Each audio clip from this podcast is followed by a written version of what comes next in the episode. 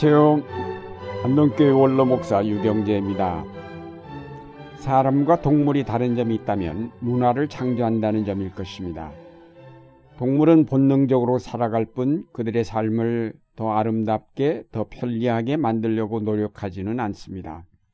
그러나 사람들은 그들의 삶을 더 향상시키고 아름다움을 노래하고 그것을 표현하며 그것을 보존하려는 문화 창조의 욕구를 가지고 있습니다. 신학자인 에밀 브룬너는 모든 문명은 사람의 동물적 욕구와 연관성을 갖고 출발하는 것이 사실이지만 정신적 충동이 삶의 전 영역에 충일할 때 문화는 발전한다라고 하였습니다.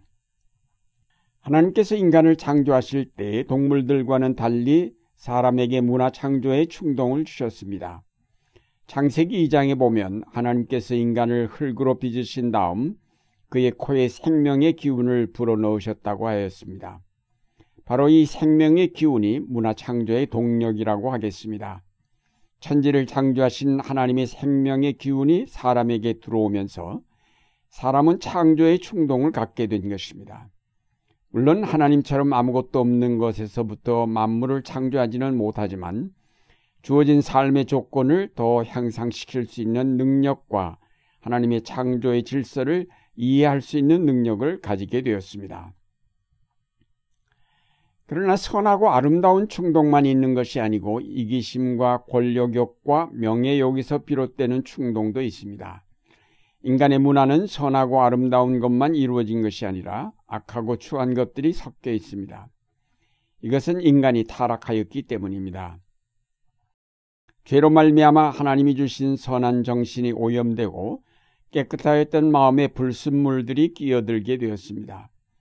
그래서 인간의 문화는 선하고 고상하고 아름다운 것만을 만들어낸 것이 아니라 추하고 음영한 것들도 만들어냈습니다. 그뿐만 아니라 문화가 모든 사람의 삶을 아름답고 편하게 하기보다는 소수의 권력을 가진 자, 돈을 가진 자들의 편의와 향락을 위하여 만들어지기도 하였다는 점입니다. 그리고 하나님의 선하심을 찬양하고 예배하기보다는 인간의 위대함을 나타내고자 하는 충동에 의해서도 문화가 만들어졌습니다. 이런 문화의 상징으로 쌓아진 것이 바로 바벨탑입니다. 그 탑의 꼭대기가 하늘까지 닿게 하려고 그 탑을 쌓기 시작하였습니다. 그러나 이런 문화적 충동은 하나님을 부정하고 그 뜻을 거스르는 것으로 결국 몰락할 수밖에 없었습니다. 바벨탑으로 상징되는 하나님을 대적하는 문화와 문명이 끊임없이 나타나고 있지만 그것들의 운명은 이미 몰락될 수밖에 없도록 되어 있습니다. 오늘날 그럼에도 끊임없이 바벨탑의 문화와 문명이 만들어지고 있지만 그것들은 이제 우리를 더 살기 좋게 만들어주기보다는 우리의 생명을 위협하고 있습니다. 하나님께서는 이렇게 타락한 인간을 새롭게 하시고자 성자 예수 그리스도를 보내셨습니다. 그의 십자가의 죽음을 통해 인간의 죄를 모두 없애버리시고 본래 지음받았던 순수하고 깨끗한 마음을 회복하게 하셨습니다. 인간의 이기적인 욕망을 제거하시고 하나님만을 사랑하게 하심으로 순수한 문화 창조의 충동만이 나타나게 하셨습니다. 요한복음 15장의 포도나무 비유에서 예수님은 나는 포도나무요 너희는 가지다. 사람이 내 안에 머물러 있고 내가 그 사람 안에 머물러 있으면 그는 많은 열매를 맺는다. 너희는 나를 떠나서는 아무것도 할 수 없다고 하셨습니다. 그리스도 안에서만 우리는 많은 열매를 맺는다고 하였고 그를 떠나서는 아무것도 할 수 없다고 하셨습니다. 이것은 곧 참다운 문화의 창조는 오직 그리스도 안에서만 가능하다는 말씀으로 해석할 수 있습니다. 우리가 예수 그리스도를 통과할 때 우리 속에 있었던 불순물들이 모두 빠져나가고 그리스도 안에서 새로 지음받은 새로운 피조물로 거듭나기 때문에 그때부터 새로운 삶이 시작되고 새로운 문화의 창조가 가능하게 됩니다. 그리스도를 떠나서 아무것도 할 수 없다는 말씀은 그리스도 없는 문화는 모두 심판의 대상이 될 수밖에 없음을 뜻합니다. 그러므로 이제까지 만들어진 모든 문화가 그리스도 안에서 검증을 받아야 합니다.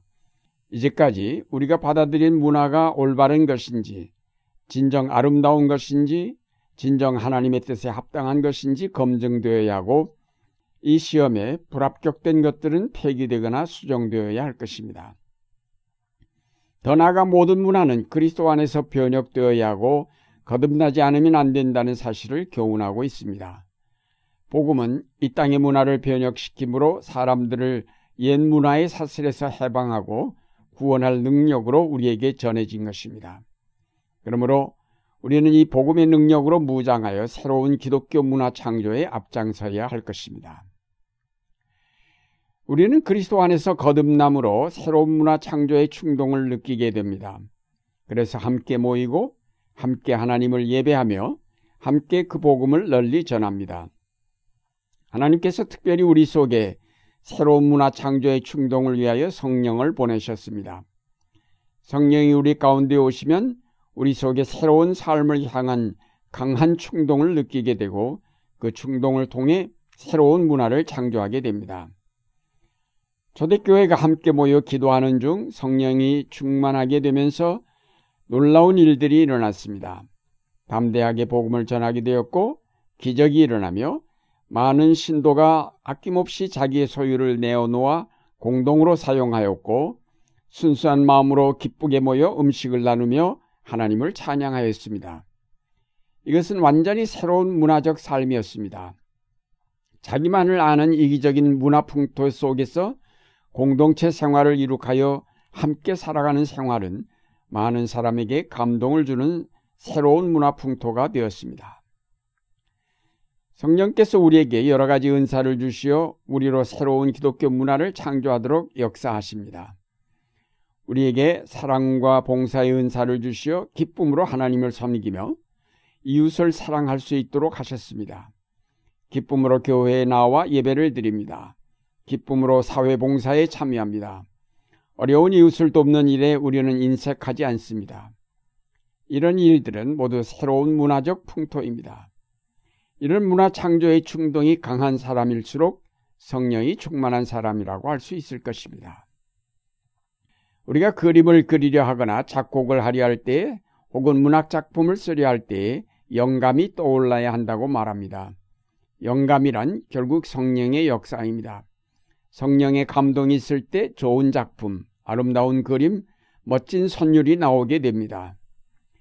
우리가 성령 충만하여 우리 속에 기쁨이 충만하게 되면 우리는 자연스럽게 찬양을 하게 됩니다. 이런 모든 일들이 새로운 문화 창조의 충동입니다.